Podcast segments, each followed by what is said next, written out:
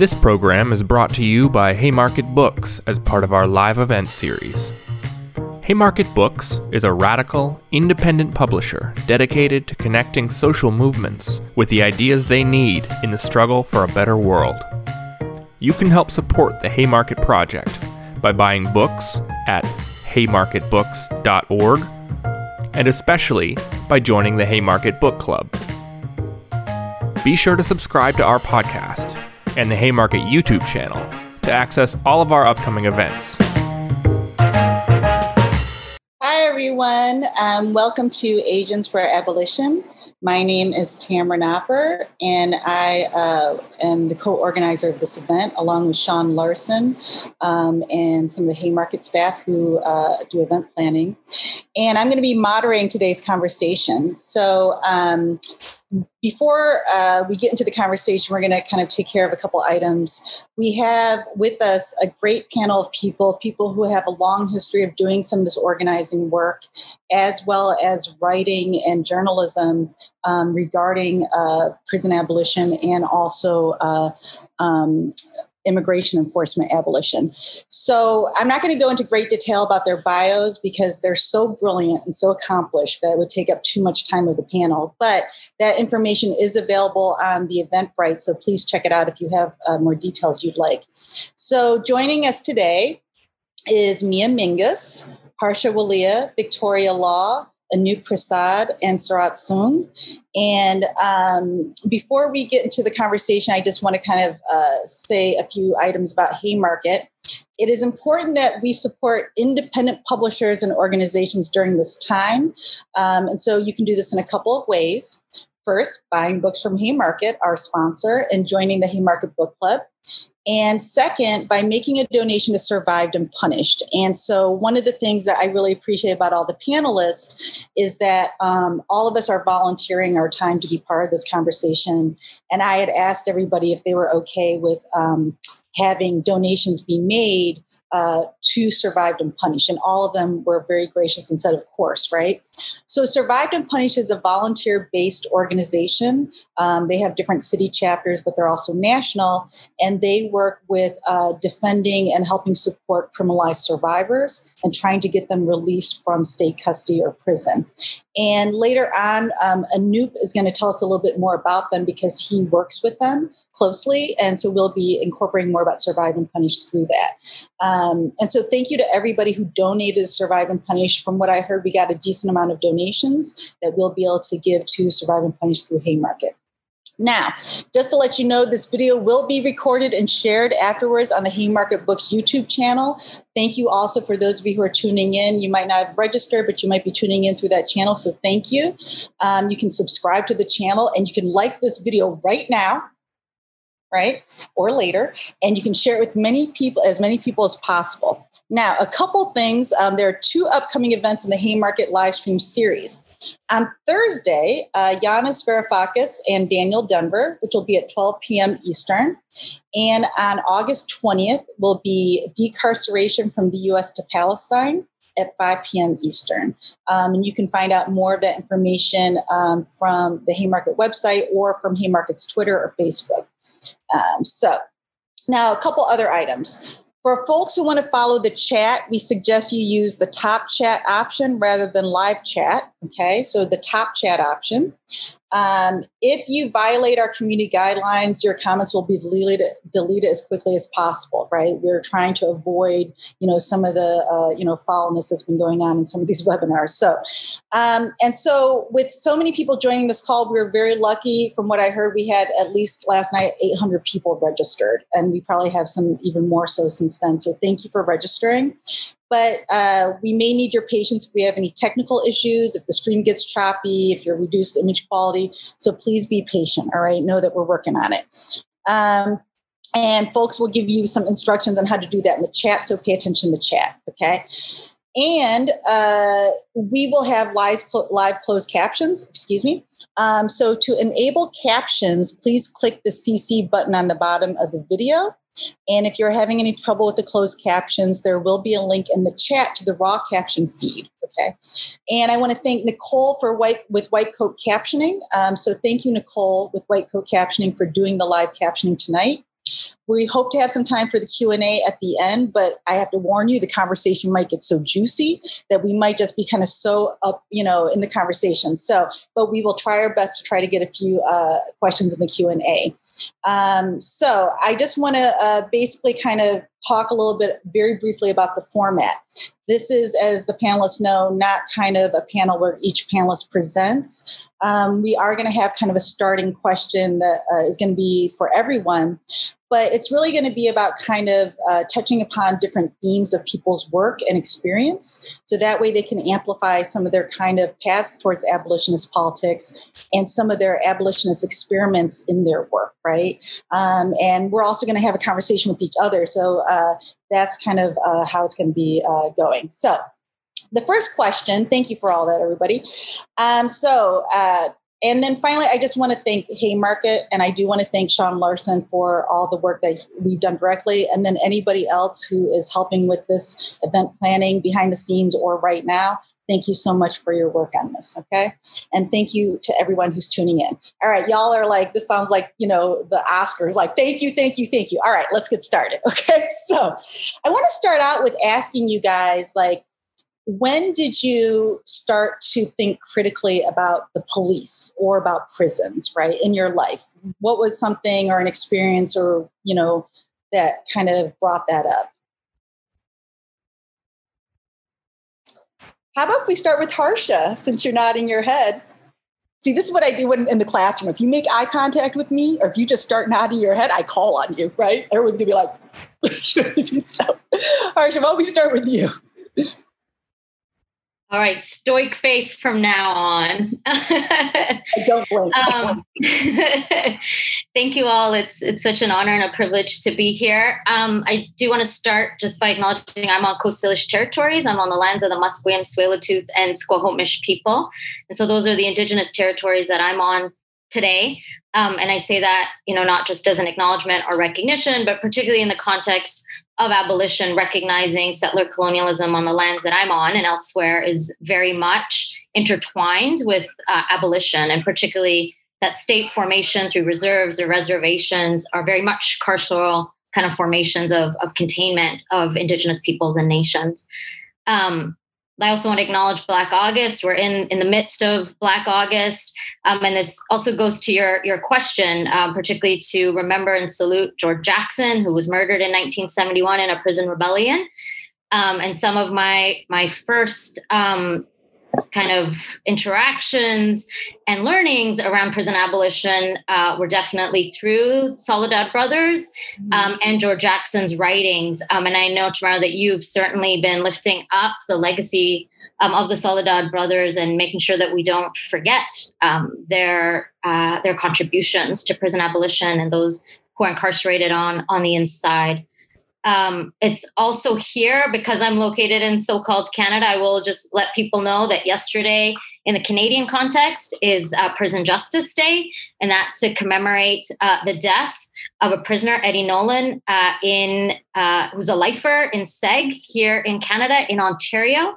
And he bled to death uh, in 1974. And so, for three plus decades, Prison Justice Day has been commemorated here on these lands. And um, this comes I'm, I'm coming these are all you know part of my political formation in terms of um, my understanding. Uh, and 10 years ago to this very day was the arrival of the mv sun sea. The mv sun sea was a boat uh, carrying bringing 492 tamil refugees to the west coast. This boat spent three months um, at sea. Hmm. um, at least one person died uh, during that passage during that migration uh, and every single one of those 492 people uh, was incarcerated and detained by the Canadian state here on the West Coast. Uh, detained in many instances for years, years and years on end. Um, and every week we used to have noise demonstrations and noise rallies uh, and prisoner support rallies uh, for months and months every Sunday in front of the Family and Youth Detention Center. Um, and you know, one thing that always stood out to me is is during those weekly rallies, uh, one of the things that would happen as part of that, in very stark contrast uh, to the Canadian states uh, violence and incarceration was indigenous communities and indigenous nations uh, would come and enact ceremony and welcoming uh, for those incarcerated Tamil refugees. And so, you know, these are just some of the political moments uh, and understandings uh, mm-hmm. for me around abolition, both of prisons and police, and really all kind of carceral formations um, and really kind of crystallized in the kind of post 9-11 context where we saw um, you know a rising movement around migrant justice and so one of the movements that i was part of was no one is illegal which very firmly stood against all detention and deportation um, mm-hmm. and this, you know, was again in contrast to many migrant justice movements that really took the position of kind of good immigrants, bad immigrants, deserving immigrants, uh, you know, desirables, non-desirables, et cetera.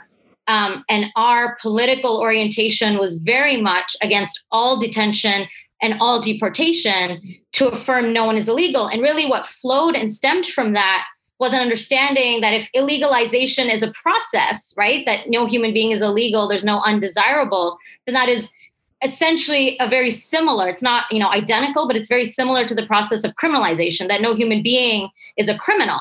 Um, that prisons and police are similarly kind of social contracts uh, social kind of constructs of containment. And so um, that really was the context for me Thank you, Harsha. And we're going to loop back to some of the things you talked about when we get more into some of the work that Sarath and Anoop are doing um, regarding uh, deportation work and so forth, since I see a lot of connections and things that can uh, come from that. So, Victoria. Yes. yes. Why don't you share your story? Okay. So thank you, Harsha, for reminding us that it is Black August uh, because I actually don't ever remember what month I am in. I actually thought that September 2020 was last year. So I, I am now in a weird time loop. So thank you for reminding all of us who are also in similar weird time loops about this. Um, uh, and I wanted to bring up before I forget, since we are in August, one of the first instances that I learned about prison resistance, and particularly women's prison resistance, that not many people had heard of, is the 1974 August Rebellion that happened about two hours away from where I'm sitting in New York City at the Bedford Hills Correctional Facility, a maximum security prison for women, where uh, in July of 1974, a Black incarcerated woman named Carol Crooks filed a lawsuit against the Department of Corrections that challenged their practice of throwing women into solitary confinement without giving them a hearing. In August, the court sided with her and said and issued an injunction that said prison you cannot throw people in solitary confinement without a hearing. Uh, in response, six male officers uh, assaulted Carol Crooks, dragged her out of the housing unit, threw in solitary confinement without a hearing. And that might have just been the end of it, except the women around her said, you know what, enough is enough is enough, and rose up and took over portions of the prison, barricaded themselves in, took several guards hostage. And it wasn't until male guards from neighboring male prisons and male state troopers were called in that they were able to, you know, uh, put down the uprising. And I bring this up because it was one of the things that kind of drew me to looking at instances of organizing and resistance in women's prisons that we often don't see or we overlook or that history ignores. Even though this happened in 1974, three years after the Attica Rebellion, uh, when prisoners' rights and incarcerated people's organizing was at the was at the forefront of people's minds and there were connections between different liberation movements outside and inside. So i want to bring that up before i forget in our wonderful conversation and swirls of other topics. So harsha brought up black august and i wanted to acknowledge that uh, the august rebellion happened mm-hmm. also on this month. So this is the anniversary month. So i actually uh, started thinking critically about police and prisons through personal experience. I grew up in Queens, one of the five boroughs of New York. Uh, I went to a high school that we would now call a school to prison pipeline high school. We didn't have any such terminology back then. Uh, yes, I, I, am dating myself. I am old. Uh, so it was a school back when New York City had zone schools. So where you lived determined where you would go to school. Uh, and if you were wealthier or more resourced, or just had friends that would let you borrow their address in a better neighborhood, you could lie about your address and send your child to a different high school. My mom did not have that kind of social capital. She did not have friends uh, who would let her borrow their address. She also didn't know that this was a thing. She was like, oh, of course, she's going to go to that high school two blocks away or four blocks away. Sorry. But no, the cutoff line was two blocks away. And so I was going to a different high school because she didn't know how the system worked. And so what ended up happening is I went to a school that was mostly black, brown, and immigrant. Uh, from fa- students were mostly from families that didn't have social capital, like myself. The, you had to go through a metal detector every morning. You had to put your bag through like an airport scanning type of x-ray machine. Uh, there were security guards that were like police officers and often treated people as if they were somehow criminals in need of punishment and control. Um, there were often fights in the hallways. Uh, there were teachers that cared but when you have 40 students in your classroom you can't necessarily like pay attention to what all 40 students are doing every single second of the day and they're all shuffling in and out. So you know from periods one to nine you know you've got 40 different students uh, math people can do the math as to how many students that means each teacher saw. Um, and it was the perfect recruiting ground for gangs. And so my introduction to critical thinking about policing in prisons also was sort of my introduction to like, you know, sort of like, you know, like larger Asian organized groups, which came in the form of Chinatown gangs. Uh, so now, if we all think about what we were like when we were 14, 15, 16, 17, 18, maybe 19, um, and you are looking at sitting in a classroom all day, every day, uh, with teachers that may or may not care, but don't have the resources to help you. Uh, and thinking that maybe you're going to like graduate and go to community college, or maybe you're going to graduate and go get a job at the C Town, you know, slicing deli meat. And then somebody comes along and says to you, How would you like to make a couple of hundred dollars every single night? Many of my friends thought, Hmm, this is a good idea. Uh, and so they joined gangs they dropped out of school. And then one by one and two by two, they got arrested for gang related activities armed robbery, assault, gun things, uh, all sorts of other gang related activities. And so I started going to visit them at Rikers Island. Now, for viewers that don't really know New York City, we have these like terrible schools, and then we have an entire island devoted to pretrial detention. If you ever fly into LaGuardia Airport, you can look and you can see this Rikers Island right next to the airport. Um, so at the time, I think there were 10,000 maybe people detained on Rikers Island, and 85 to 90% were there pre trial because their families could not afford bail, uh, which is the amount of money that you pay so that you can get out of jail uh, while awaiting trial.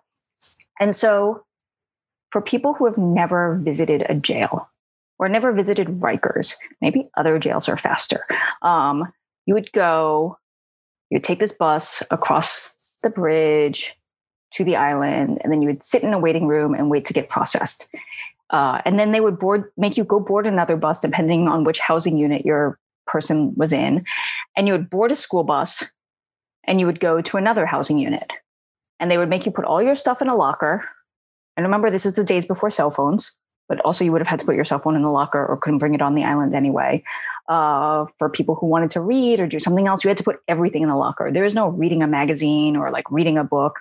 So you just sat there and you sat in a waiting room until they called your number. And then they made you go up and then they searched you and then they made you go upstairs and then you sat there. And sometimes you would sit there for three hours, for four hours, for mm-hmm. five hours. I think the most I ever waited was six hours. Anyhow, and you had nothing to do. There's like it's not like the dentist waiting room or something where there's a TV that shows you things you don't want to look at. You know, like there's absolutely nothing to do. So what I did is I just started talking to people around me, which is what everybody did in the waiting room because we are bored out of our skulls. And every person I talked to would be like, "Oh, who you're here to see? Oh, you're here to see your friend. Oh, you're here to see, you know, oh, I'm here to see my boyfriend or my father or my brother or my son or my husband." And every single person talked about what their loved one was accused of. And it was all crimes that pointed to lack of opportunity, you know, or lack of treatment. So, like, my man is here for drugs, my brother is here for theft. You know, this one is here because he violated his parole. This one is here because he violated his probation. Nobody was there because they were Jeffrey Dahmer. Nobody was there because they were Bernie Madoff. You know, it was all Black, brown, immigrant people who didn't have opportunities or resources. And at the same time, because my friends were not really around for me to hang out with because they were all at Rikers, uh, I started coming into the city and noodling around bookstores. So, you know, when we talk about independent bookstores, thank God for independent bookstores because Amazon does not necessarily be like, we have a prison abolition section just for you and we're going to push this on you. So I went to St. Mark's Books and I thought, you know, what is this thing that's suddenly in my life, this gigantic jail? My friends are going to go to prison. You know, what is all this? So I went to the bookshelf marked prison and I just started reading. Also, thank goodness for independent bookstores because they would let a broke kid like me stand in the aisles and just read their books. Uh, you can't really do that with Amazon.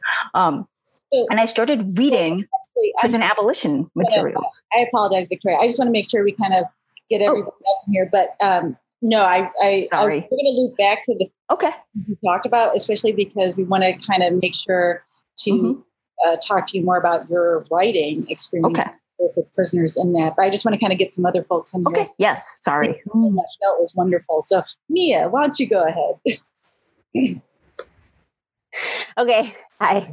Hi everybody. Um, so I think for me, so I was so I was adopted from Korea when I was six months old. I was raised in the Caribbean, and I was lucky enough to be raised in a very strong, tight feminist community. Mm-hmm. Um, I was lucky enough to be raised around, you know, Audre Lorde, Gloria Joseph, and to um, folks like you know Audre Lorde, Adrienne Rich, Gloria Joseph, like they were part of forming the organization. Along with my mom was also part of that as well. Um, that helped victims of domestic violence and rape. And so I grew up around. It was founded the year I was adopted, and so I grew up around literally watching um, watching women organize for themselves when no one else would. Because um, we i grew up in a very rural island that didn't have any services for domestic violence or sexual assault. And so they formed this organization and it was a direct service organization for sure. But at a young age i remember um, you know i remember being told by my mother and lots of other women like you know if you get pulled over by the by the cops like especially if it's at night just keep driving until you get to a place where there's a lot of people. And and mm-hmm. even my mother was like i will pay your ticket. Like don't worry. It is not don't don't stop for them. Um, if you're in a secluded area like at least get to a place where mm-hmm. there's other people so there will be witnesses or what have you. So i think because of their work um, you know uh, police officers and police departments have exceedingly high rates of domestic violence and you know sexual misconduct and sexual sexual assault is the second most common form of police brutality and so I, you know, they were at war with the police um, department a lot of times and like helping um, their partners and girlfriends and wives all the time and families who are in crisis from domestic violence in particular. And both, and this was, you know, this was like 40 years ago, 30 years ago, where there was also work being done to like train the police officers as well so that you know they wouldn't so to try to reduce the amount of harm that was happening when the police would get called mm-hmm. if if anything happened at all and mm-hmm. so i also grew up knowing that if i did get stopped by the cops like half of them hated my the work that my mom was involved in and half of them were supportive of it. So i also just i think i had from a young age um, mm-hmm. a deep understanding of oppression and violence. We had conversations about white supremacy at the dinner table you know just learning about um, the state at large. And then i think like the first time i was um, in brought informally to abolition as like like an actual formal uh, framework was when I found transformative justice in my mid 20s and was, and this was before it became like big. I know now it's pretty trendy. This was like when we were begging people to come to trainings and like saying, hey, there's this thing that we should talk about. Don't you want to abolish the police and prisons? And people were like, no. Mm. so, um, but I remember like a lot of it came out of my work doing reproductive justice as well. Mm-hmm. And really set, I think that that helped to set the stage in a lot of ways because we were doing work around saying, look, you know, a lot of we're not do we're creating a new framework right i mean i wasn't part of creating it but like we're we're part of i was doing reproductive justice at the time when reproductive justice was just making its way onto the main stage in a main way into the mainstream and mm-hmm. saying you know we have to move away from just reproductive rights and we move, need to move towards reproductive justice because a lot of our communities they don't they need protection from the state mm-hmm. from the courts and the government right that they're not looking to those entities to protect them mm-hmm. and that's really where i came across transformative justice and you know, I think growing up the way that I did, I had a very strong understanding at, you know, being five years old, six years old, understanding that intimate and sexual violence were happening everywhere. It wasn't just a couple of bad apples. It wasn't just a couple of like families that couldn't get it right. It was everybody. Mm-hmm. And I grew up spending my Saturdays, you know, playing with kids in the waiting room, which was just a hallway, as like, you know, in the early days of the Women's Coalition, as like families and um, particularly wives pr- predominantly um, mm-hmm. um, would go in to get counseling to try to figure out like how what they should do. Mm-hmm. Um, and, you know, and I we are raising money for survived and punished. And that was very common right? That that women would get punished for mm-hmm. fighting back against their abusers. And that was a very very common thing as well. And something also that i feel like i grew up understanding. And the last thing i'll just say quickly is that i think also as an adoptee in particular understanding how state sanctioned violence in particular can completely destroy lives and the connection between ownership and land, ownership of children and how that's deeply connected to ownership of land mm-hmm. um, and how that has spurred so many things but in particular a billion dollar adoption industry mm-hmm. um, and that st croix has a deep legacy of slavery as well and st croix is the first we're a us colony um, we are territory so we don't get the same rights as the mainland but you know that we were the first place that christopher columbus landed in the new world quote unquote mm-hmm. and so i think also like all of that legacy and having being from an island that is predominantly black predominantly black caribbean people um, and who have an understanding of colonization and understanding of, sl- of the legacy of slavery all of that i think helped to set up mm. myself um, in a place where even as a young person i was already maybe not thinking about it in the the words of prison abolition but understanding the concepts. Thank you. Anoop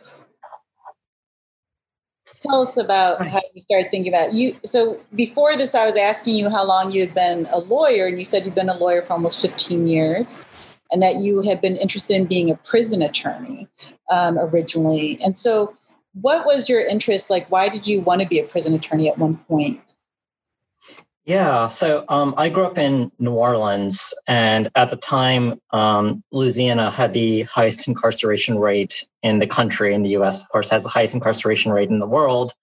Um, but you know prisons are really good at sort of hiding and disappearing people. So growing up i was you know pretty sheltered and oblivious to all of this. I didn't know anyone in prison. Um, I started writing people in prison when I was a teenager. Um, and I was writing folks at Angola State Prison, which is this really infamous, uh, massive penitentiary in Louisiana that uh, was turned into a prison after the Civil War. It was a, a plantation before that. Um, and so, you know, I was writing folks there, and I really had no idea what to say to them the first time I wrote a letter. Um, I couldn't imagine there was anything that um, a really nerdy, awkward teenager could write to someone who's doing life at Angola um, that would be of interest, especially to someone who's like a, uh, a Black Panther. Um, but I'm really grateful that folks did write me back and have kept writing me back over the years. And I think that practice of writing incarcerated people has become a really key part of the way I approach abolition and the practice and the advocacy. Um, so I think you know through years and years of letters and phone calls and visits, uh, with incarcerated people um, has been really helpful in shaping the way I think about incarceration, uh, shaping the way I view advocacy. Um, it's been helpful in unlearning a lot of what I would later learn in law school about what the role of a lawyer is. Um, and I think just there's constantly stuff I learn from incarcerated people, um, not about theory always, but just about you know the lived experience um, of incarceration and what it does. Um, and so after going to law school, I started to focus more on uh, deportation defense and immigration detention. There's an enormous amount of immigration detention in uh, rural Louisiana. Um, and so my career is largely focused on representing immigrants and refugees, mostly Asian Pacific Islanders, who are mm-hmm. facing deportation after serving time in prison. Um, and I think there's a lot of exciting intersections in doing that work, both with challenging uh, deportation and the criminal system at the same time, but then also pulling in uh, a critique of US imperialism and all the factors that are forcing refugees uh, mm-hmm. and immigrants to uh, come to the US. Um, so it's been a really exciting um, um, work for a long time, but I think it always comes back for me uh, to those relationships with people inside. Mm-hmm. Thank you. Sarath. Great, thank you. Um, yes, thank you, Tamara, for inviting me. Um, and thank you um, for giving me an opportunity to be in this really brilliant, amazing panel. Um, so, yeah, I was, um, my name is Sarath. Um, I was born in the largest refugee camp in Thailand. My family were farmers from the countryside of Cambodia. And shortly after the Civil War broke out, um, which was a result of U.S. intervention and militarism in Southeast Asia in the 60s and 70s. Hundreds of thousands of us um, refugees fled Cambodia, Laos, and Vietnam, um, and eventually resettled here in the United States. Um, my family was first sort of placed in Indiana, um, and then my mom was like, "I heard that the, I heard that um, there's a lot of Cambodians in Boston, and that they've been getting a lot of support from the government." Let's try to go over there. Um, so my family eventually like secondarily resettled in Boston area. Um, and I grew up there. I grew up in the I grew up in the nineties in Boston at a time, um, like many of my fellow refugees, at a time where this um, where the United States um, were building prisons at a high rate, were incarcerating folks, were targeting black folks, poor folks, um, and South Asian refugees. We were resettled um, into commun- into these um, under resourced and over policed communities and got swept into the um, criminalization of uh, the young people in these communities. It's the 45th, this year marks the 45th anniversary of the end of the US occupation of Southeast Asia. Um, and I think for the past 45 years, we as Southeast Asian refugees have tried really hard to survive and to thrive in this country, knowing for fully well that um, the Vietnam War, or what we call the American War, um, was a was a memory that this country does not was a was an event this country does not want to remember. So for me, my um, growing up poor, growing up refugee and queer in Boston in the '90s was kind of tough. Um, you know that our elders and our older siblings did not want to talk about what happened. They were kind of sort of shell shocked. Um, and um, but you know, we we the, the ones who sort of like the younger teenagers, the younger kids. I we, I grew up. I saw police sort of dragging my friends out of the cars and beating them. Um, houses were set on fire um, by um, you know by by white racists who threw who threw fire bombs in, in the middle of the night. Um, this, I saw the schools just sort of pushing us out, pushing all my siblings and all my peers out of schools. Um, and I just started then I just started seeing friends and family and just going into being funneled into the prison system. Mm-hmm. Um, and then they would disappear, and then later learn that they would put it, they would be put it, um, they were taken care of by immigration. Um, so for me, I think um, when I started realizing, understanding what was how, what is going on, what is happening, why are we even here, and I and I had mentors, uh, beautiful, amazing mentors who taught me um, you know, some really important lessons that what was happening to us was not our fault, that we were part of a larger, actually caught up in a larger system of capitalism and militarism. Um, and it helped me understand, um, and it helped me sort of figure out my politics about how do we then really get out my community free, right? Um, and so And then and, and then so for me, I was like, okay, the only way we can break out these cycles that we're constantly in is to be able to galvanize ourselves, to organize ourselves to fight back against state violence, right? Um, and other thing is that um, you know, growing up in the '90s, um, for me, I had to I had to grow up in close relationship with gangs and gang members. Southeast Asian gangs as teenagers in the '90s. For me, as someone um, who's affiliated, um, I saw them as our original community defenders, as our protectors. Mm. Um, I know that you know, like for us, South Asian gangs formed to protect ourselves and our families from from racism, from school, from um, from the racist school system, from the police. Um, and I've seen a lot of gang a lot of gangs um, back then really support each other, get get um, raise money for funerals, um, walk kids to school who get picked on, and so um, they taught me early on really about what it meant to constantly be targeted, to be profiled, to be harassed by the police, to be in constant, to be in constant, um, to be constantly aware of the police around us. And you know, growing up over there, I, I, the police were up and down our streets and on the blocks all the time. Mm-hmm. Um, so I kind of grew up with that um, understanding of police and war and military being a constant part of my life. Um, and it was through organizing and finding a movement that really helped me understand that um, it's actually for us to, for my community to be able to break out these cycles, mm-hmm. we have to mobilize and we have to fight like back against state violence and for a, a world without police and prisons. Thank you. So I appreciate everyone sharing um, some of your background, and I know there's much more, and uh, we'll get to hopefully some of that through some of the questions. And I want to actually kind of loop back to Sarath. So Sarath and I met each other in the Bronx, actually in New York, almost 20 years ago.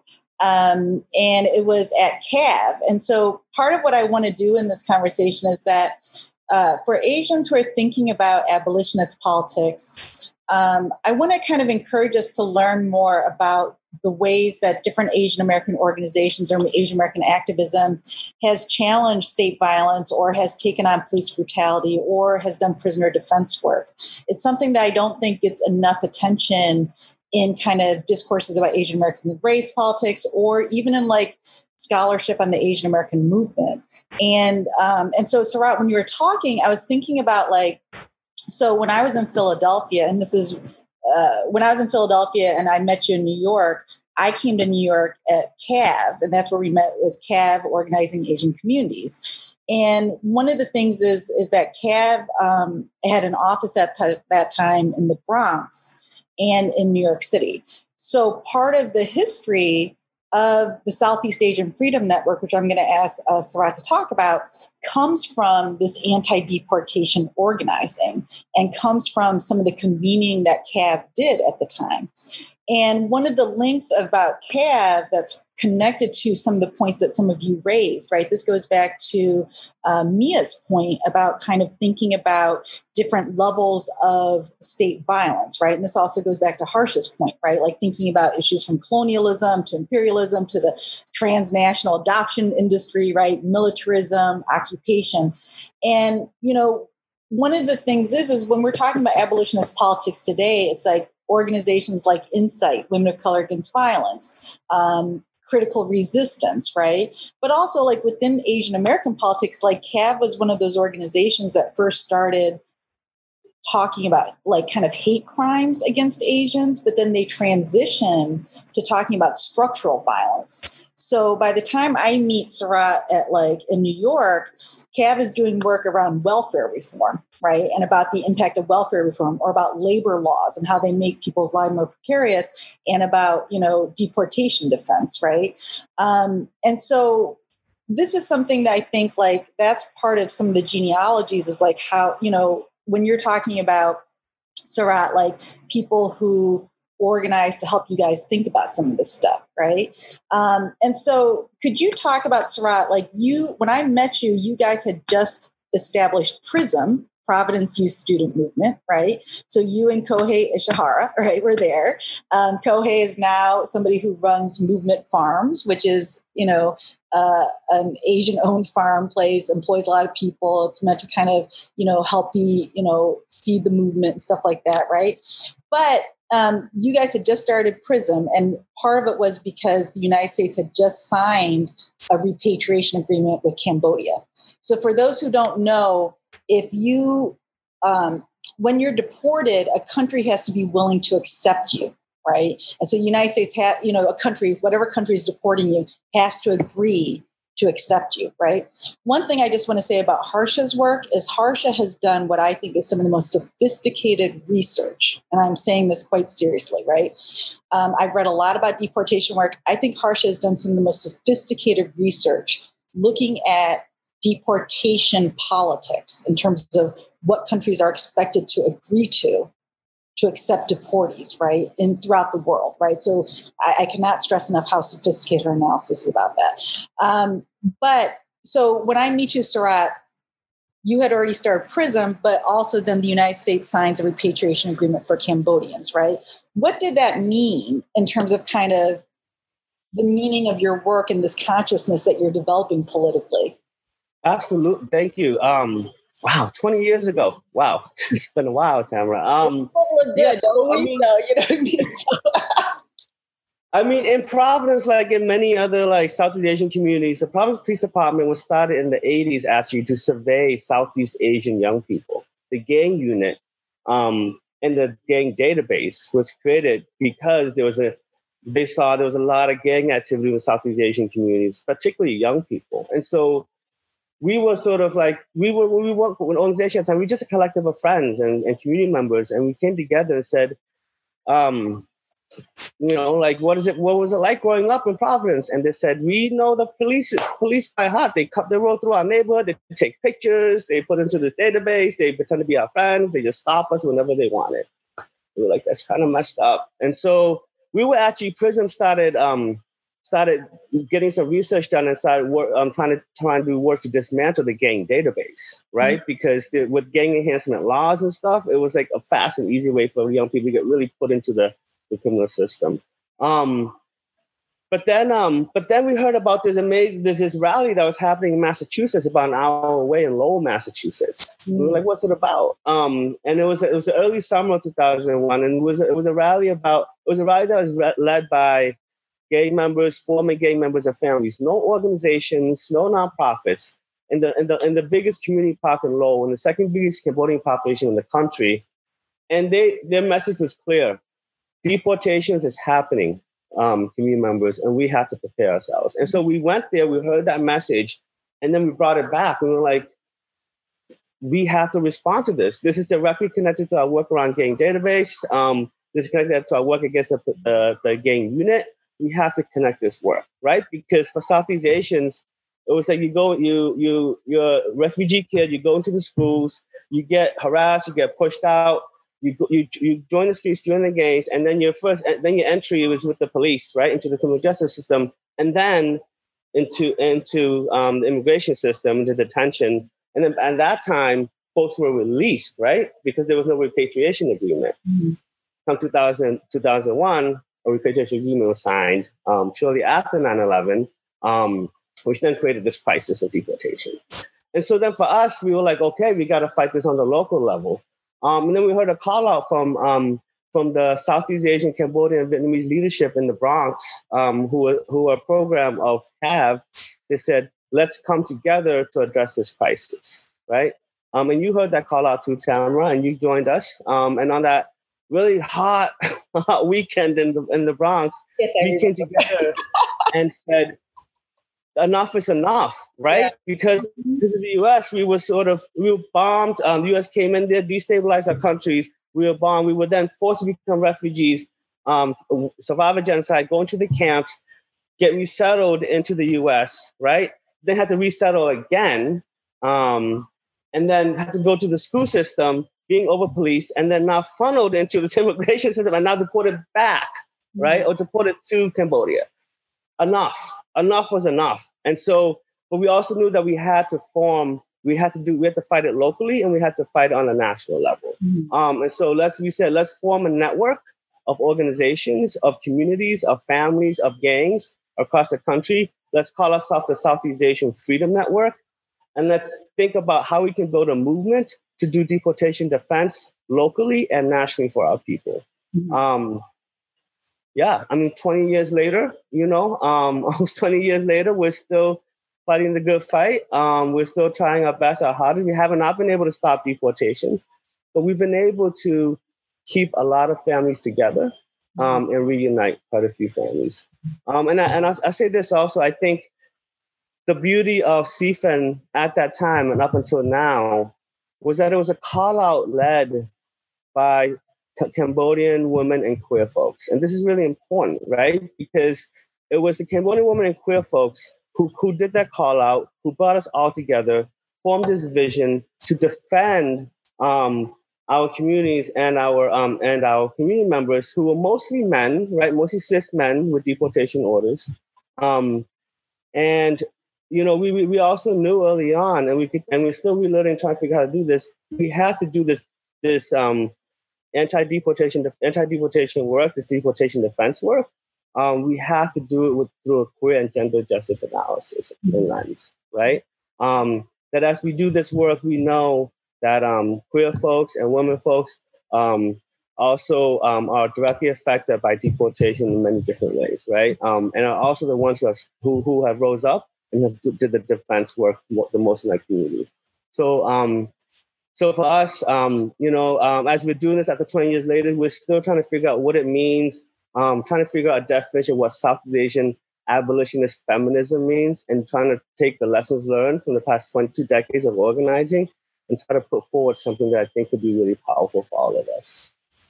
Thank you, Sarath. That's wonderful. And and I think this is a good segue to kind of talk about some points that I want to bring Mia and uh, Victoria and Anoop in is that, you know, Victoria, one of the, uh, as uh, we I had shared with you, it's like, and this goes back to kind of some of your stuff uh, you were talking about with the bookstores and the lefty bookstores mm-hmm. that you mm-hmm. get, is that some of the earliest writings of yours that I read was in these anarchist websites, right? And I told you that I didn't realize you were Asian at the time. And I found out you were Asian. I thought it was like really fucking cool, right? um, and that's when you would write under Vikki Law, and and so and and some of your earliest writings, as you know, was about writing about women engaging in self defense, right, mm-hmm. and criminalized for it.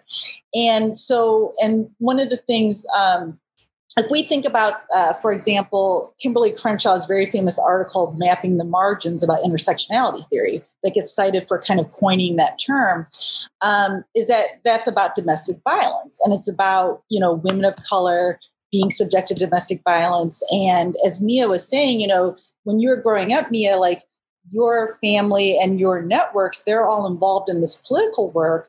But domestic violence being talked about as kind of a public issue was not really the case. Like it's that type of work, Mia, that your your uh, community was doing that was pushing it to be a public thing, right? Like one of the things Angela Davis said in an interview once, she was like, you know, um, domestic violence is only in the, like the last 40 years or so been taken seriously, right? And obviously now we use the term more intimate partner violence to kind of recognize that everyone's not in kind of a domestic relationship within this heteronormative framework, right?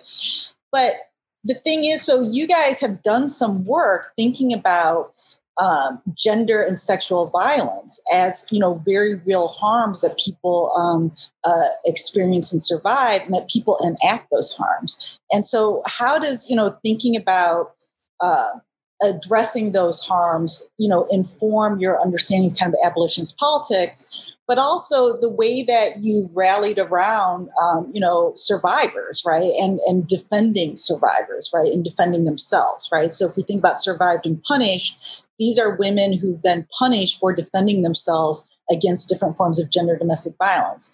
And a significant number of women who are incarcerated are women who've experienced that violence or who have defended themselves against that violence, right? So I think, Sarath, the point you're raising about, you know, what does it mean that it was a lot of times women and queer people, right? Women and or queer people who are like taking on these tasks, but also having to think about then pushing a conversation about gender and sexual violence as part of the work of the community for kind of you know thinking through abolition right or thinking through just even kind of getting somebody free from prison right um, so mia could you share kind of you know how that informed let's say your trajectory in transformative justice work yeah, definitely. Um, so, yeah, my entry into abolition is through transformative justice work specifically. And the work of, I mean, TJ work is the work of how do we build how do we build um, responses to violence that don't rely on the state that can actually that are generative and not destructive that aren't based in punishment and revenge and criminalization. What does that look like? And I think to me, it's such an important piece of abolition because one, I think that when people hear prison abolition, right, for example, or they hear the term abolition, they just think get rid of something. Mm-hmm. Where, whereas, like, you know, Ruth Wilson Gilmore talks a lot about how, like, abolition is not just the absence of something, it's the presence of values, of life giving things, of all the things that we want to build. I'm paraphrasing that. She says it much more beautifully.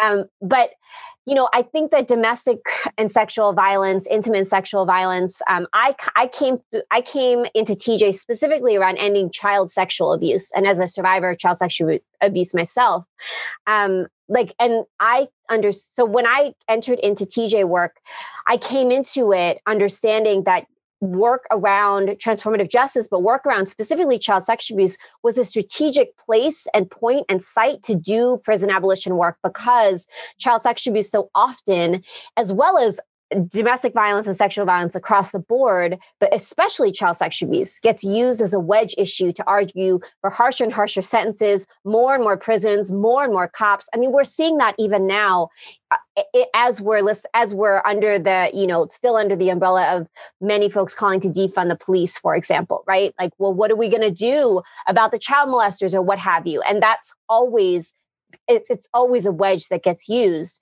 But I think in transformative justice, though, one thing that I think is so important is that it's not just about abolishing the actual material prisons. Like part of what we're talking about is how do we abolish a culture of mm-hmm. prisons, a culture of punishment, a culture of revenge, a mm-hmm. culture of harm and trauma and criminalization that that that gets normalized and not mm-hmm. just normalized but that gets readily encouraged as a good way to handle our problems mm-hmm. and i think the, the piece around intimate partner violence sexual assault rape all of these forms of violence like i think for transformative justice historically that's where we've those are the forms of violence that we've historically been trying to intervene on. And that's where most of the TJ tools and practices that we've developed have happened.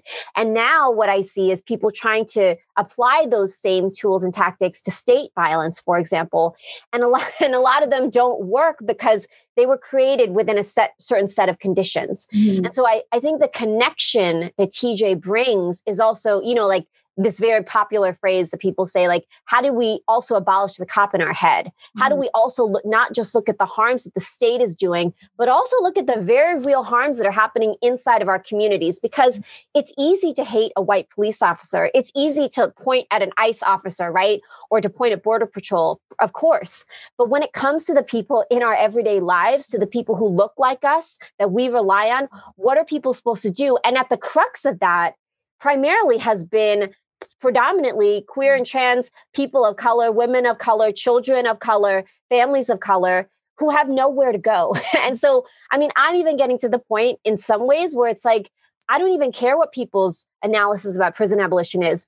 It's still the fact that regardless of whatever you think, millions and millions of people are falling through the cracks. Mm-hmm. I mean, think about undocumented communities across the board. Think about queer and trans people of color who who are they going to call? Children of color who are facing child abuse or child sexual abuse or witnessing domestic violence in their home. What are they going to do? And that's often the communities that I've been working with, disabled communities who aren't can't even access social services because they're not even accessible, let alone state services, right?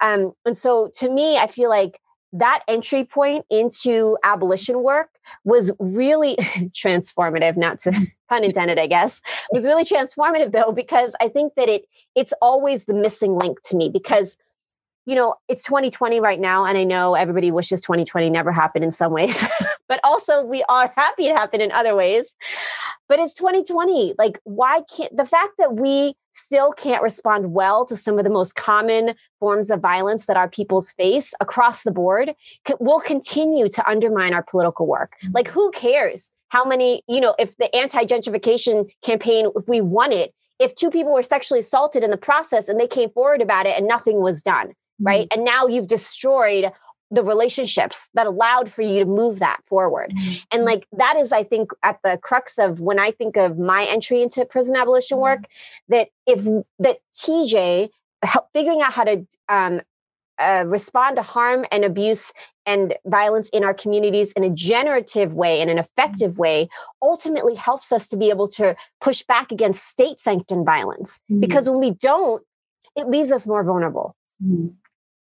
Thank you. And, you know, one of the things I really appreciate about what you said, uh, Mia, is also when you said that you see these issues that go on in terms of specifically how um, uh, child sexual abuse gets kind of weaponized, right? But you see this as a site of potential struggle for making this really powerful abolitionist intervention. Because, you know, one of the things that's happening now that I think is interesting politically is that um, you know, Katherine McKittrick, uh, who goes by Demonic Ground on Twitter, she said, you know, abolition isn't sexy, right? She she said, you know, there's this kind of way that some people are kind of saying their work is abolitionist and it's not.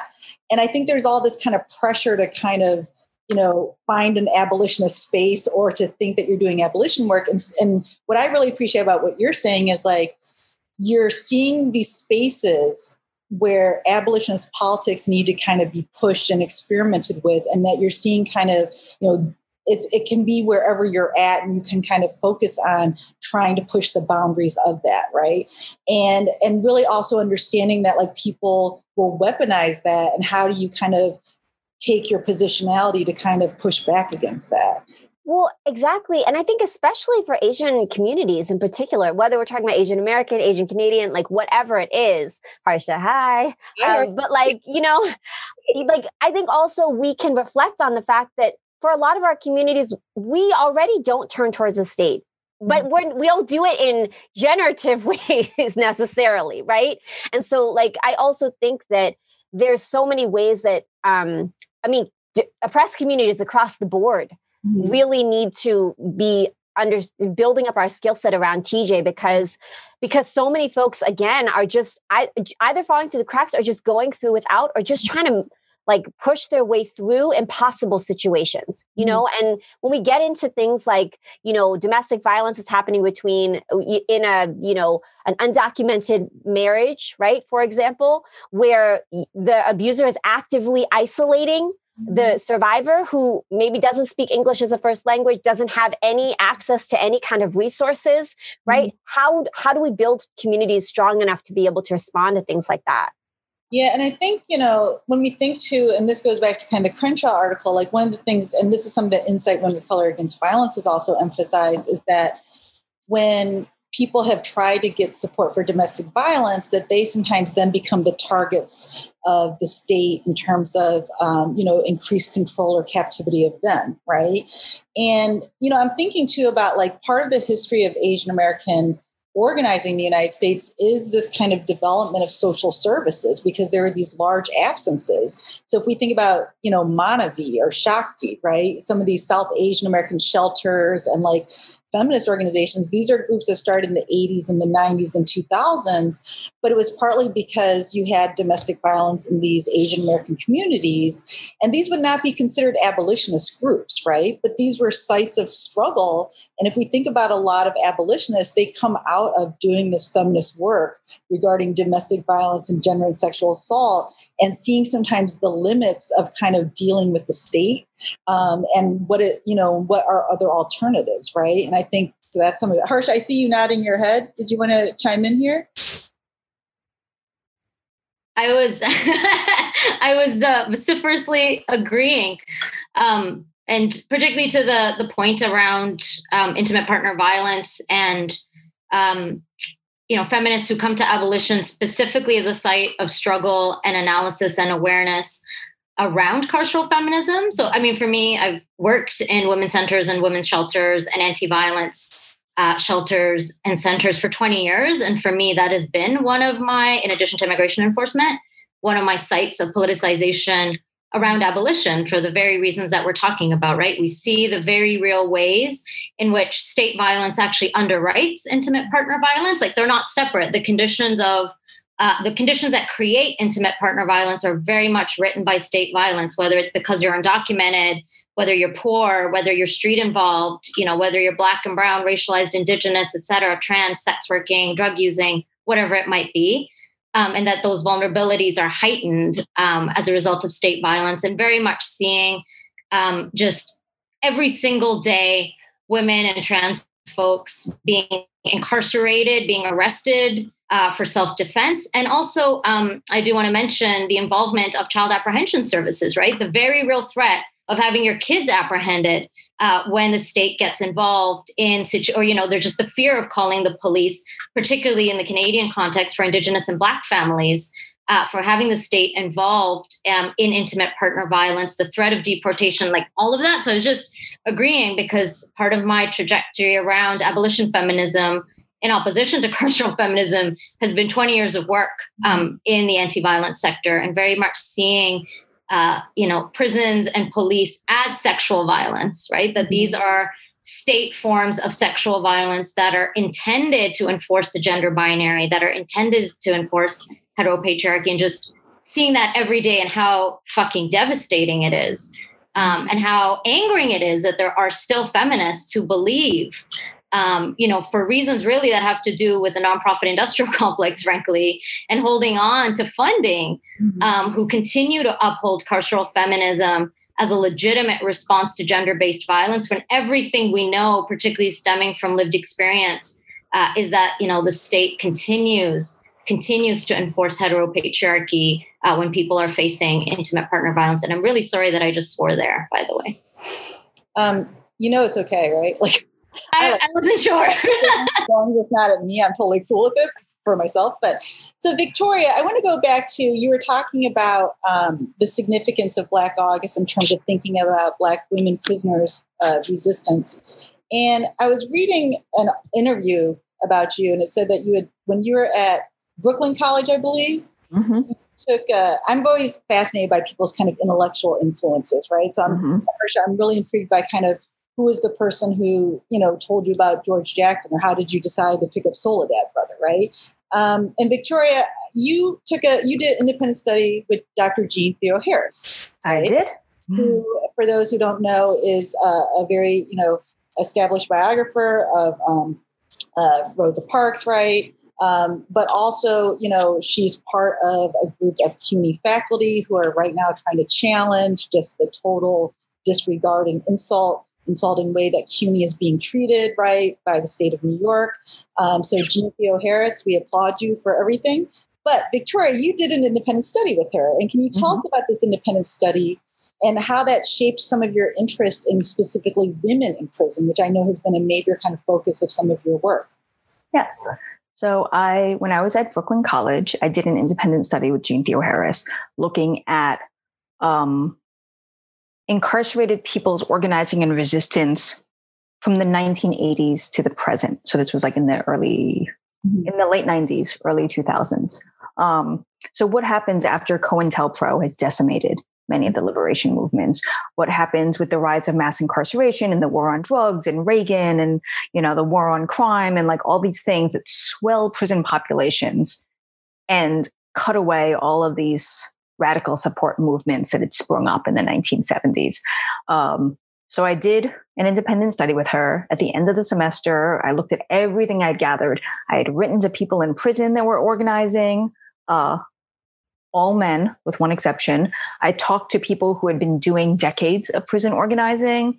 I looked at uh, what had already been written. I looked at, you know, uh, prison newsletters and everything with maybe one exception was about men. Mm. So I thought, like, what are women doing? And I asked. I always said, you know, what are the women doing? And people kept telling me women aren't organizing, women aren't networking. Mm. Now, having studied civil rights and Black liberation movements under Jean Theoharis, I knew damn well that women were organizing. And so just because you were in prison and there were 99,000 women in prison at that time, they weren't all sitting on their hands and being like, oh, this is so sad that we're in this terrible condition. So I thought, well, what are the ways in which this is happening? And so I will try to be very brief with this little bit of uh, backstory. But so at the end of this, I brought this up to Jean Theoharis as I'm turning in my work. And she looked at me and she said, well, that means you're signing up for an independent project next semester and you're going to be looking at what women are doing. Now, at this point, I am very pregnant. I'm about to drop a baby. Uh, my my goal is to like do the stupid science courses that are required of me and the stupid math course and get the hell out. I'm not trying to like add more to my workload. You know, I'm like I am having a baby in about three weeks. I'm not doing oh, this. Wait a minute, three weeks, Lord. You know, okay. like you know, like like you know, like you, so you're basically asking me to come back when my kid is six weeks old and like do this independent Mm-hmm. study that it doesn't. I don't actually need to graduate. Like all I want is that stupid piece of paper that will allow me to get a better paying job at this point. And she said, "No, you're going to do this independent study." She said, "You can. We can meet off campus at your convenience. You can bring your baby. I will hold your baby you know we can like meet we don't have to keep a regular schedule and the only thing that you cannot slack on is the scholarship and i want to i always bring this up because i want people to understand that there are different ways you can support folks in coming to intellectual development and political development. And sometimes it is as simple as saying you don't need to take a one and a half hour train ride every week to campus to meet with me. You know we can meet at a, a better point you know like we can meet at the local library. You can strap your baby to you and bring your baby i will hold your baby while you explain to me what is happening you know i you can you know like we will figure out ways that we can work around the fact that you are a brand new parent Mhm. and the only thing you are not allowed to do is keep coming up with a good kid i can't do this um, so i expect the same amount of scholarship and the same quality of work Mhm. But you know we are going to like work around the fact that suddenly you are going to have no sleep and a squalling infant Mhm. with you all the time.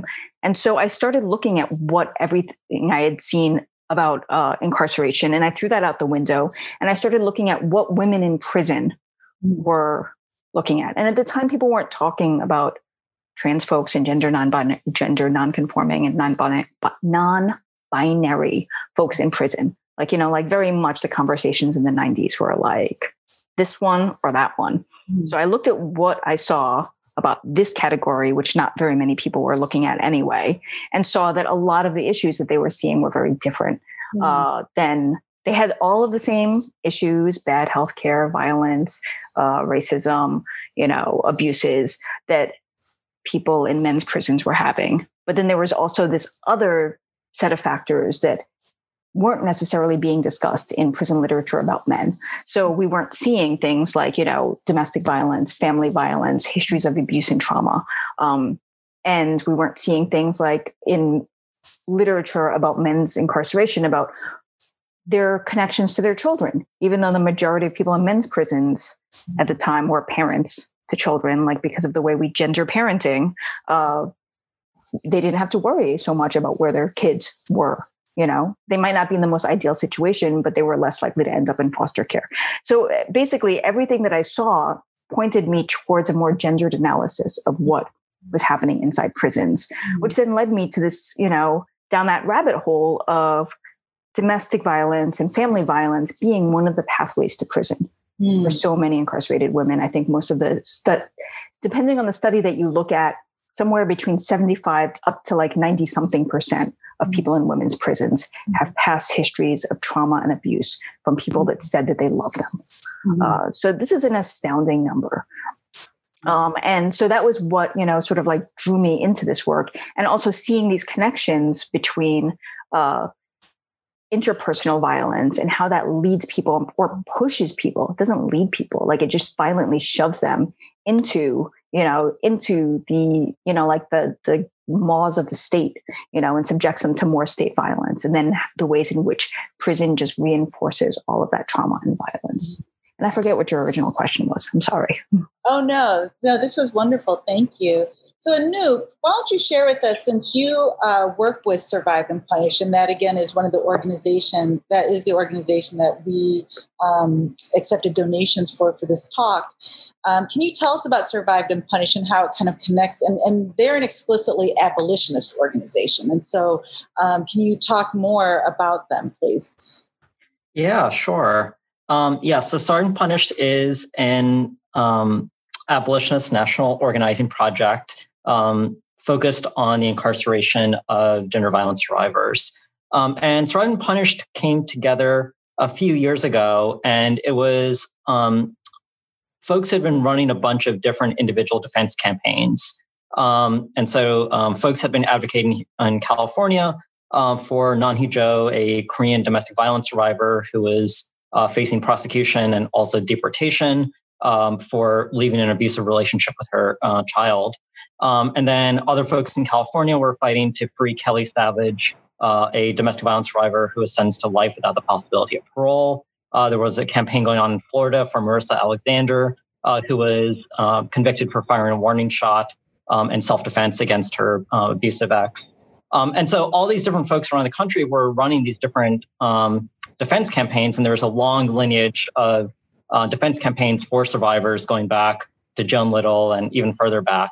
Um, and so um, these different organizers decided instead of running individual defense campaigns, we needed to create sort of a national network um, to respond to this issue. And so Survived and Punish came together a few years ago. Um, and for me personally, um, really similar to a lot of other folks were saying is, you know, I think everyone has experience when you go inside women's prisons and every single person you meet, you know, experienced um, sexual assault, childhood sexual abuse, uh, domestic violence prior to getting to prison. And it's again and again and again. And then you see, you know, cops doing their, um, you know, wearing their domestic violence ribbons and claiming that DAs and prisons are there to uh, protect survivors. And it's really hard to reconcile. Um, so I ended up joining Survived and Punished around 2016. And one of the first campaigns that, or individual defense campaigns I did with Survived and Punished uh, was a campaign for Nia Nourn. Um, and this campaign, I think, was really critical in tying together the Cambodian anti deportation work with the gender violence work. Um, and so, if you want to read more about Nia, Vikki actually did a wonderful write up of um, Nia a few years ago when she was still in immigration detention. I know spent many, many, many hours on the phone with Nia. Uh, but Nia is a uh, Cambodian refugee, came here as a child, um, entered into an abusive relationship uh, when she was still a child uh, with a much older man. He ended up um, killing someone out of jealousy. And when she was 18, she ended up getting charged for aiding and abetting and was sentenced to life without the possibility of parole, um, a death in prison sentence. And then on top of that, she had an ice hold, meaning that if she ever got out of prison, um, she'd be deported. Um, and at the time, no one in California history had ever left prison alive after being sentenced to life without. Um, and so Nia really likes telling the story. She first wrote me, um, and you know, I wrote her back, um, asked a few questions, and then ultimately like told her legally this is hopeless. Like fighting deportation is just not going uh, to be possible. Um, and then Nia, of course, didn't take that for an answer and spent the next three years uh, writing me and calling me until um, I sort of agreed to uh, fight alongside of her. Um, and so Nia became one of the first people in the history of California sentenced to life without uh, the possibility of parole to leave prison. Um, and so she left prison in early 2017 and was handed over to ICE. Uh, we launched a very long and intense defense campaign for Nia um, that Vikki uh, was a huge help with as well, um, and ended up winning Nia's release in um, November of 2017. Uh, she got out of prison, joined Asian Law Caucus, where I work, also as an organizer with California Coalition for Women Prisoners, um, and Punished, um, Asian Prisoner Support Committee, um, and uh, really has just sort of been north star of our Cambodian anti-deportation work, um, partially because um, there's this feeling that Nia um, always just pushes us to imagine and try things. Uh, because if her freedom is possible as someone sends to LWOP um, without with an ice hold, then you know winning freedom for anything else is possible. So I feel like Nia is often pushing us to uh, dream bigger, try harder, and she's um, constantly fighting um, for all the folks that she left behind in prison. Um, and one story which Nia uh, recently uh, shared was when she first got to prison, her bunkie in prison was an older black woman named Patricia Wright, who was also sentenced to LWOP. Um, and Nia got there, and Patricia told her, um, "It doesn't matter what the court said; you have to keep fighting." Um, and Patricia worked in the library and would always push people to go into the law library, research their cases. Um, and so um, Patricia um, is now terminally ill with cancer and uh, also has lost her eyesight. Um, and so a lot of folks, including Nia and many other former incarcerated people, have been fighting for uh, Patricia to be released. Um, a couple of weeks ago, Patricia finally did leave prison uh, for the first time after decades of incarceration. Um, just before that, uh, Nia also got a full unconditional pardon from the governor, um, stopping her deportation. Um, so it's been a pretty amazing um, few weeks. Um, but really appreciate the way that Nia and other formerly incarcerated folks are always pushing us to dream bigger. Whew. Okay. Sorry, that, that made me a little bit emotional, y'all. Whew. Okay. Um, so I wanted to thank you so much for sharing that and just, you know, and the message that you are sharing from that work, right? And how you're inspired to kind of uh, dream bigger in terms of the political demands. Um, I want to loop back to some things that people said just to kind of fill in some information. Uh, so, as Victoria was saying, you know, when she was doing the independent study with uh, Dr. Theoharis, just there wasn't a lot of scholarship out there. And so there's increasingly more scholarship about incarcerated women. So I just wanted to draw some attention to that. Um, for those who don't know, Adrienne Rich, uh, going back to Mia's, you know, community uh, that she uh, was politicized in, Adrienne Rich used to be a co-editor of Sinister Wisdom, which was a multi-culti, you know, uh, a feminist kind of LGBT uh, focused journal, and they actually used to do uh, send. Um, they were part of a tradition of publishing that would do send material to uh, the prisons, right? Victoria, I know you're involved in Books Through Bars, right? I think you're a founder. Were you one of the co-founders of in the co-founder? Co-founder. Books Through Bars, New York City, not the okay. one in Philly. Right. And so there's also this long history. And I think some of the things that you guys are also talking about, is just like the communication with people in prison, right? That is actually part of some of the, you know, history, obviously, of political organizing. And so uh, Sinister Wisdom was a journal that Adrienne Rich co-edited uh, for a while with her partner, Michelle Cliff. And there's actually a special issue of Sinister Wisdom called Women Loving Women in Prison, right? And so they were doing some of that kind of groundbreaking feminist kind of uh, writing and publishing early on. Um, there's in 2018, Souls Journal put out a special issue on Black women um, and prison resistance and resistance to carcerality. Um, Dr. Kali Gross, who's written a lot about Black women criminalization, um, her one book, Colored Amazons, is kind of a classic in that work.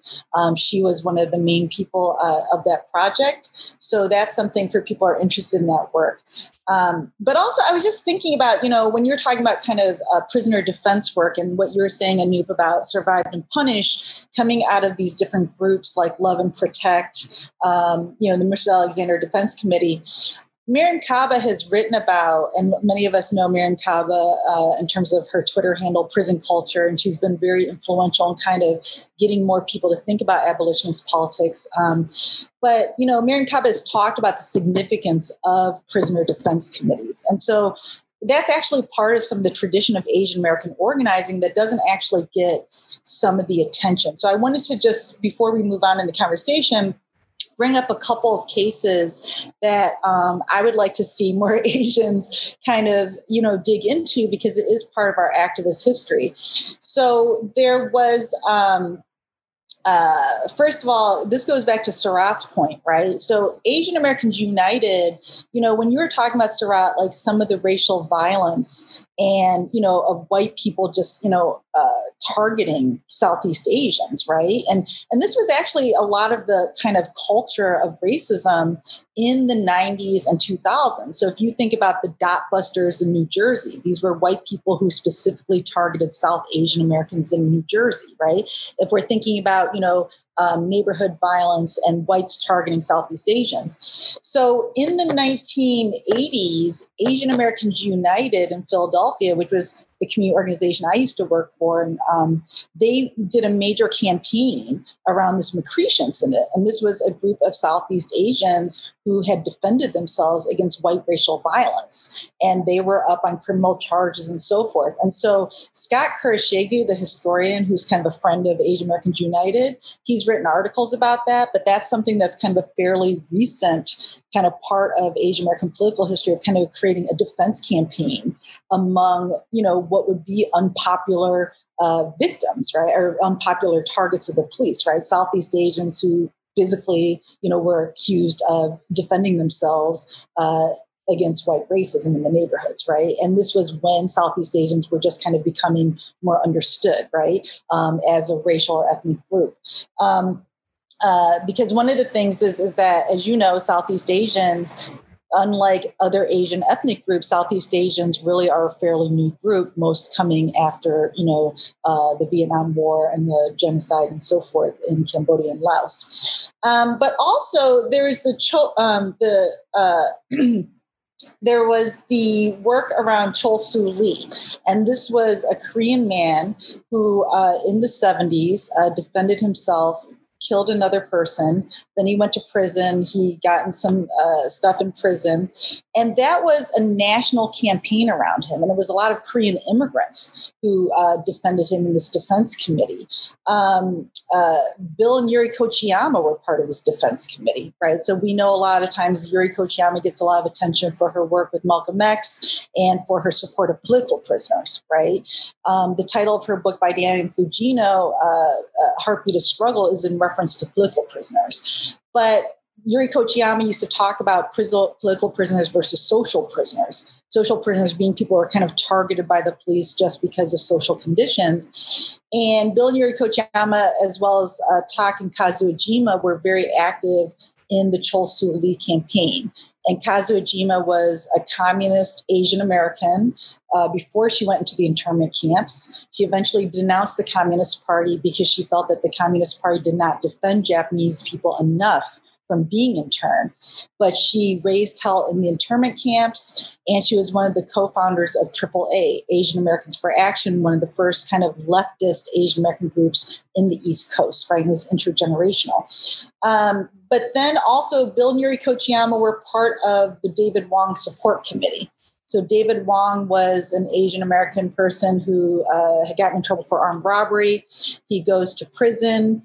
He is somebody who um, got uh, set up in prison, and it became this whole case unravels where it becomes proven it was actually a Desi, a South Asian, who took on his case. An entire support committee gets developed around him. Yuri Kochiyama was central in creating that support committee.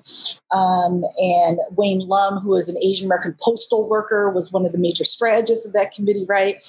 And thinking about like Anoop, you talking about writing letters, but also Victoria, I know a lot of your work is keeping in touch with people that you've interviewed for your stories, and you do a lot of letter writing with prisoners and maintain communication with them. You know, that was actually part of kind of the work that this defense committee did was just maintaining a lot of communication, writing a lot of letters, right? And sending kind of holiday meals and gifts to David Wong and so forth. Um, David Wong eventually got deported to Hong Kong. But that's part of kind of the history of Asian Americans engaging in uh, defense committee work and prisoner support work around kind of unpopular cases, right? That I, I, I would like to see more Asian Americans talk about.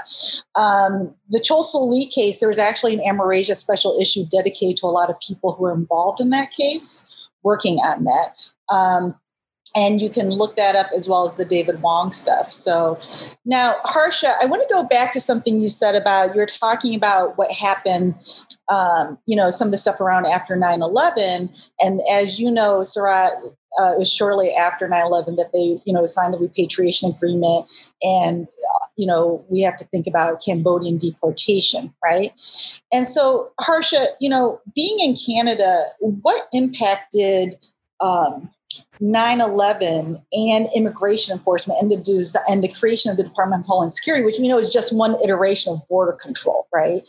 But what impact did that have on some of the political organizing you guys had to do regarding kind of thinking about state violence and specifically as you've talked about border imperialism right? Yeah i mean um, you know, in the post 9 11 climate, one of the things that actually happened in Canada was very similar to the formation of the DHS in the United States. We ended up with the the Canada Border Services Agency, uh, which really mirrored the creation of DHS, right, in terms of a massive immigration enforcement with tasked explicitly with um, kind of uh, seeing immigration enforcement as a national security threat, right? So immigration increasingly, it always has been, of course, around surveilling um, and particularly the ways in which imperialism connects with immigration enforcement. So we see, uh, similar to the United States and Canada, that historically there's been a welcoming of certain kinds of immigrants and refugees. So either those that are white middle class um, or those who represent, uh, you know, those who have fled. Um, communist regimes right so that kind of selective uh, that selection process but after 9 11 very similar in terms of the explicit linking of national security to immigration enforcement. Um, one of the things, and this kind of speaks to the transnational alliances and specifically around Asian organizing, uh, one of the things that we saw after 9 11 was an escalation of, of deportation, similar to the United States and similar to the roundups that were happening right after 9 11. So the mass registration and the mass roundups of people from predominantly Muslim majority countries was also happening in Canada. And so one of the organizations uh, that we were deeply connected to. I lived on the East Coast then, uh, was Drum, Desis Rising Up and Moving in New York. Um, and so those were our comrades over the past 20 years that, you know, we trained together. Um, and also that really helped us think through immigration enforcement. And Drum, as people may know, has always done deep work in linking immigration enforcement to uh, the prison industrial complex, to prisons, to police, you know, the school to prison pipeline, all of those interconnections. Um, and so we were very much seeing that. We were seeing deportations escalate in general. And then we were also seeing the rise in um, what in the US uh, we talk about as criminal deportations, right? So increasingly harsh, punitive deportations of people uh, who were incarcerated or formerly incarcerated or with arrest records. Um, so a lot of work um, that I started doing around immigration enforcement. So this was, you know, all volunteer grassroots community collectives uh, was really working with people facing deportation who really no major service provider or legal organization would work with. And so we were doing work in our communities uh, with folks, a lot of youth um, who were, you know, gang involved, gang affiliated, had um, uh, histories of um, criminal incarceration and criminalization. Also, a lot of people who were on Canada's terrorist list. Um, and I'm Sikh. and in the Canadian context, one of the one of the largest kind of proportion of organizations or um, that are on Canada's terrorist lists are Sikh organizations, and that really stems from you know the, the specific history on the west coast of the Ghadar Party. So the Ghadar Party was a revolutionary, anti-colonial South Asian formation um, that actually called for independence from the for the British Raj mm. in the west coast of Canada for the South Asian subcontinent before South Asians on the subcontinent did. So they were a transnational revolutionary formation. Um, and one of the first kind of um, martyrs in, in South Asian history um, that's transnational is someone called Mewa Singh. And Mewa Singh lived in Vancouver and he assassinated an immigration enforcement officer in the early 1900s. Mm. And so the specific criminalization of Sikh people on the west coast of Canada really dates back 100 years. And then, of course, we had Air India um, and the genocide of Sikhs. Um, and so I say this all because there's a very specific history of Sikh criminalization mm. um, in the Canadian context. And so we saw an increasing deportation um, of Sikhs in the post 9 11 climate. Um, you know, which is distinct but similar to the kind of um, you know mistaken identity and hate crimes targeting Sikhs in the post 9-11 climate in the us but very non-mistaken um, in that sense. And um, so that's some of what we saw in the post 9-11 climate. And one of um, one of the most kind of profound moments of organizing for me there's many uh, but was uh, in the mid 2000s and this was a defense campaign for laibar singh and Laibar Singh was a Dalit refugee. So Dalit being, uh, you know, folks who are non-caste um, in the in the kind of caste system uh, in the South Asian context. He was also paralyzed from the waist down, and he became paralyzed as a result of a workplace injury in Canada. Um, and so, you know, he was being deported, and by kind of all measures, he was seen as a, an undesirable refugee, right? So, someone who was Dalit, the kind of ableist narratives of him no longer being productive for the Canadian economy. Um, and he was facing deportation. And, you know, again, this was someone who, even in the South Asian community in the beginning, there was very little support for, for because folks were like, you know, this person's going to give us a, a, bad name, a bad image. We want good immigrants, etc. Um, but it really was a lot of aunties, to Sarath's point, um, a lot of aunties um, who mobilized to defend Laibar Singh. He was taken into sanctuary in a gurdwara. So, you know, this a space of worship um, and a non Christian one that was heavily surveillance took him in.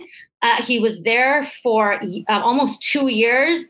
Every time immigration enforcement came to try to remove him at like 4 a.m., 5 a.m., we'd have blockades defending the Gurdwara with hundreds and hundreds of people, um, truck drivers who would pop open the fronts of their trucks to form a truck blockade, mm. you know, aunties in their 60s and 70s, elders who would just blockade and circle him with like, you know, with love and defense. Um, and then, you know, when he was slated for deportation, and this predates the kind of docu deportation buses, um, those blockades, uh, there was one of the largest mobilizations that has ever happened in Canada in terms of a direct action with 3,000 people showed up at the airport to prevent his deportation um, and just encircled him, you know, with love and thousands and thousands of people. And again, you know, mostly elders. Um, and it was phenomenal. The organizing on the Punjabi radio stations, you know, cab drivers saying, sorry, we're not driving cabs today. We're all going to the airport. They formed a taxi driver blockade, you know, which is very similar um, and really, uh, you know, similar to the work of the New York Workers Taxi Alliance and the, the taxi blockade that they had, you know, years later, um, both for labor rights and really against Trump's Muslim ban. And so this was years and years of organizing um, and really mobilizing in our communities against repression, against criminalization, against immigration enforcement, and also doing the work internally within our communities about what it means to defend people who, even within our communities, are considered so called undesirables, right? To speak back and in support of Dalit folks, to speak back against casteism and caste oppression, to speak back against, you know, ableism and the idea that simply because this person is no longer a so-called productive worker in the capitalist economy, that their life is somehow not worthy. Um, and so really this iterative process of expanding what we mean by no one is illegal, that it really is a form of transformative justice, right? When we say no one is legal, it means that we're willing to defend every single human being um, and to ensure that they're outside the clutches of state violence. And so, you know, that's just that's just some of the things, but really that was um, mobilizing within the Asian community specifically. Thank you. And thank you for bringing up Drum. So, Drum, for those who are unfamiliar, is Desis Rising Up and Moving. And um, Desi is a term for people who identify with the South Asian diaspora. It's kind of a politicized term. Um, and they formed in early 2000. And one of the things about Drum is that they specifically focus their work on working class and poor South Asian Americans. And so part of the history, I think, of Asian Americans challenging um, the police state is also about a lot of times claiming working class and poor communities, right? So if we think not only in terms of like from different groups, but it's also like um, if we think about the history of like labor activism, right? Garment Worker Center, Thai CDC, Asian Immigrant Workers Advocates, Koreatown Immigrant Workers Advocates, right? You know, part of it is the threat of always being, you know, uh, of deportation being called in on immigrant workers if they, you know, uh, become too militant at the job or if they stand up for themselves or organize for themselves, right? There's always that threat of kind of having the state called in and using immigration enforcement. And so one of the things I think was really powerful was you saw a lot of Asian American groups, not all of them. There was a lot of internal kind of political tensions, but some that explicitly said, we're going to work around working class and poor immigrants and challenge some of the class and elitism within our own communities, right? And this also meant dealing with people who are sometimes going to be more likely to be targeted um, by the police, right? So I want to end on a question about how does your understanding of yourself as in terms of your racial identity and in terms of histories of colonialism or histories of um, you know refugee genocide right? Like and survivors of genocide right? Like how does that shape your your understanding of abolition?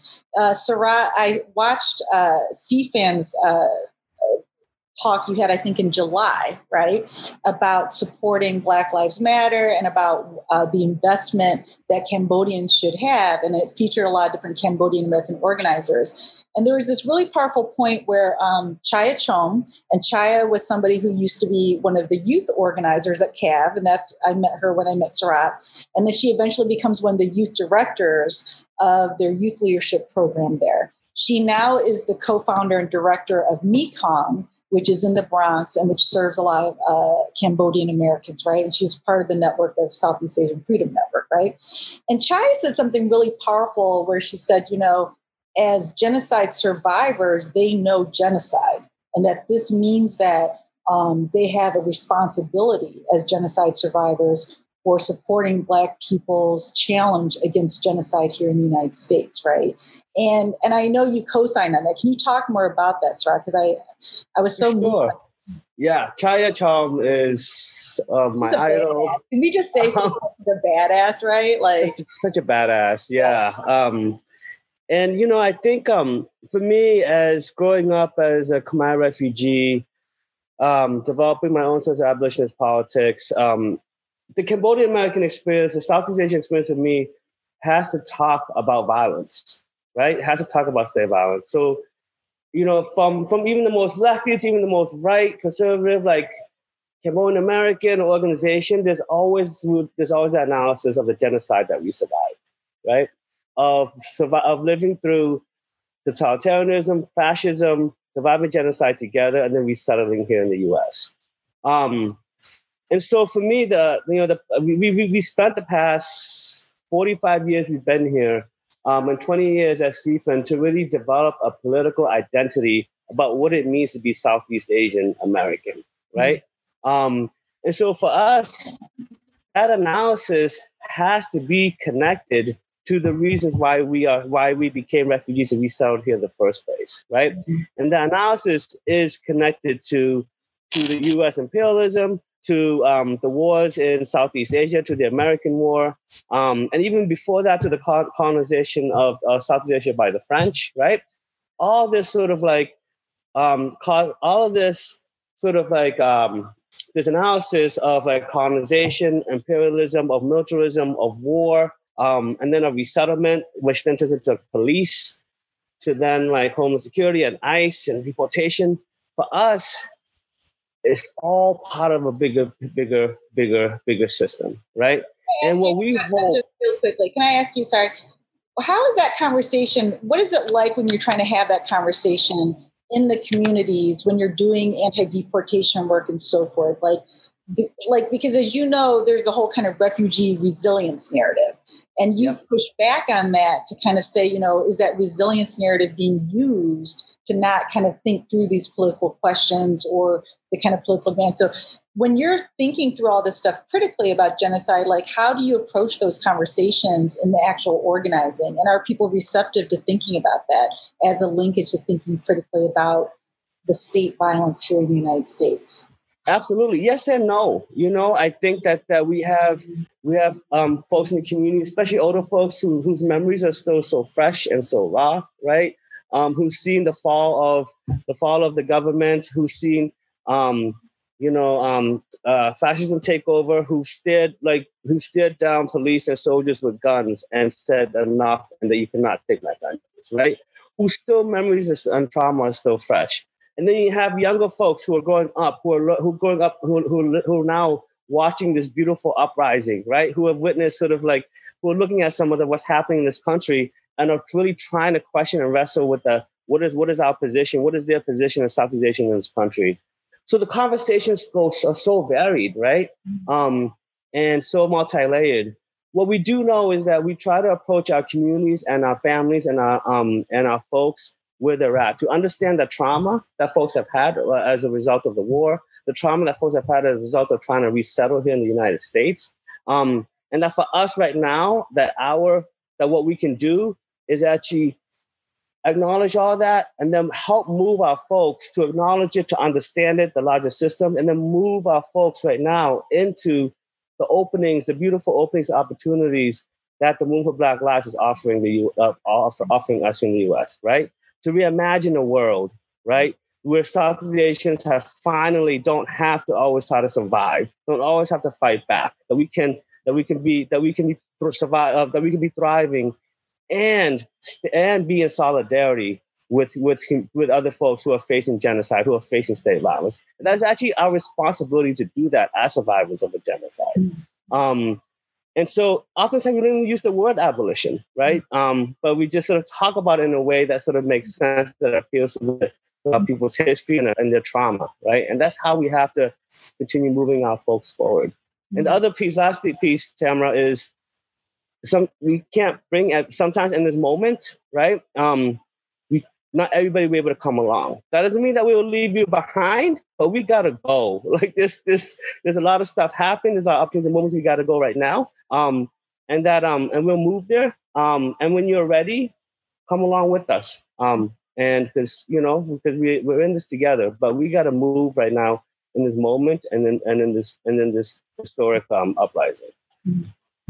So Mia, I wanted to ask you because you talked about kind of the various layers of your biography in relationship to colonialism, right? Both in terms of uh, your adoption and also in terms of where you end up, right? Uh, in terms of living, right? Uh, in St. Kitts. And so, how does that understanding of colonialism shape your kind of relationship to abolitionist politics?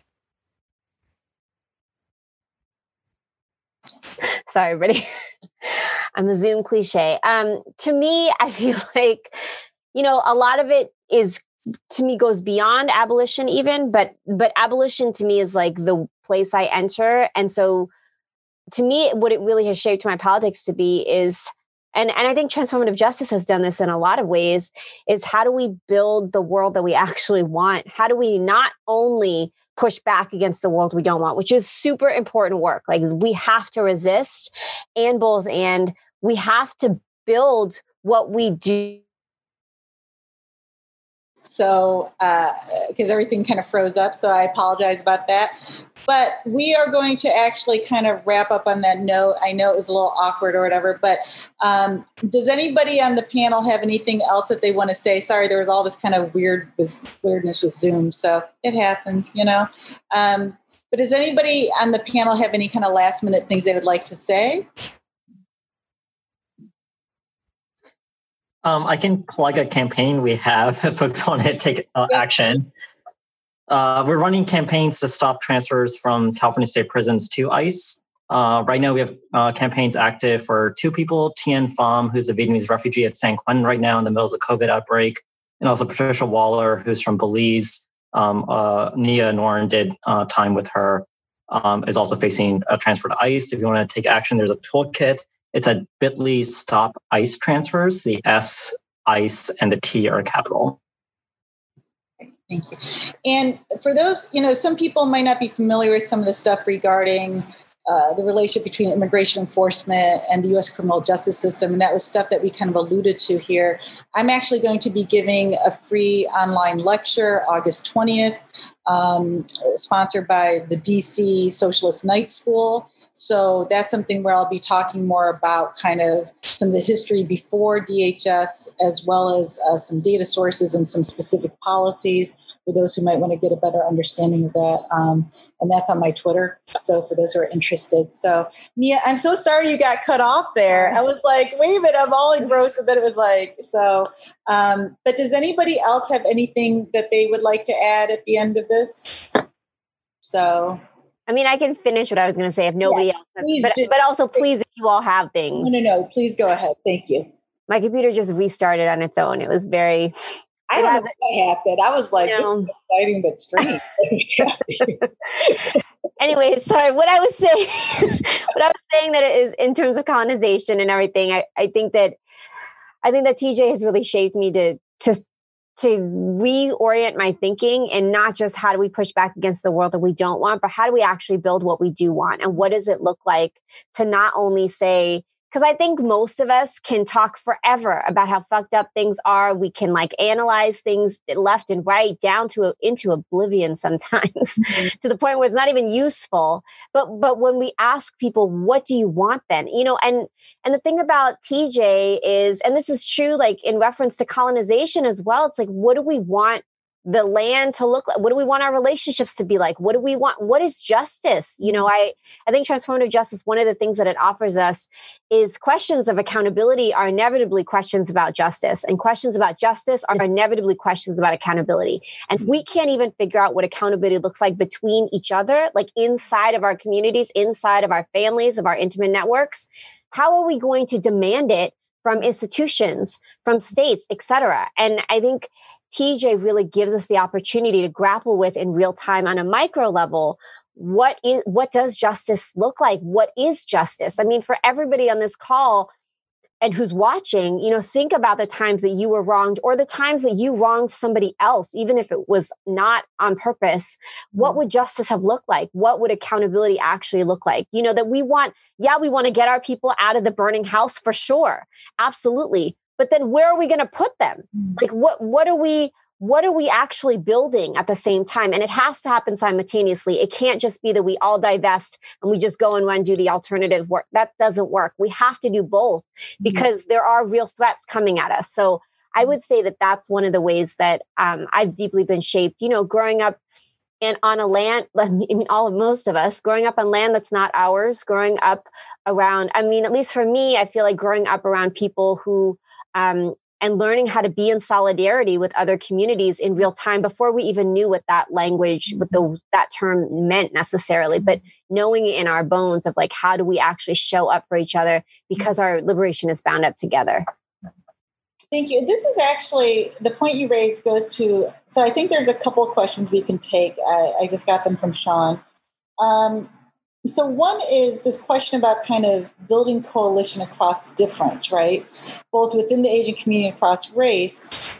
And one of the questions they had was, is it possible to work towards abolishing prisons while working alongside reformists, right? Mm. I think this is an interesting question, and not just for Asian Americans, just because as you see, you know, this is an interesting moment where a lot of people are kind of saying, they're kind of defining what is abolition. And there's definitely abolitionist principles about not um, using carceral responses to things and so forth. But there's also this way where this idea of kind of who do you work with or where would you do abolition or how can you build abolition, right? And so, what do you guys think about kind of that question about can you build coalition in kind of reformist uh, with reformists, right? Um, and how has that played out maybe some of the campaigns you guys have actually worked on? Because i think we've all worked with reformists right? Like i mean it's part of getting sometimes work done right? So um anoop since you are you work in, in with the criminal justice system in terms of like you have to engage it right? Obviously to kind of uh, defend people and so forth. Can you describe discuss some of the ways that you try to kind of maintain an abolitionist politic while working and navigating in that system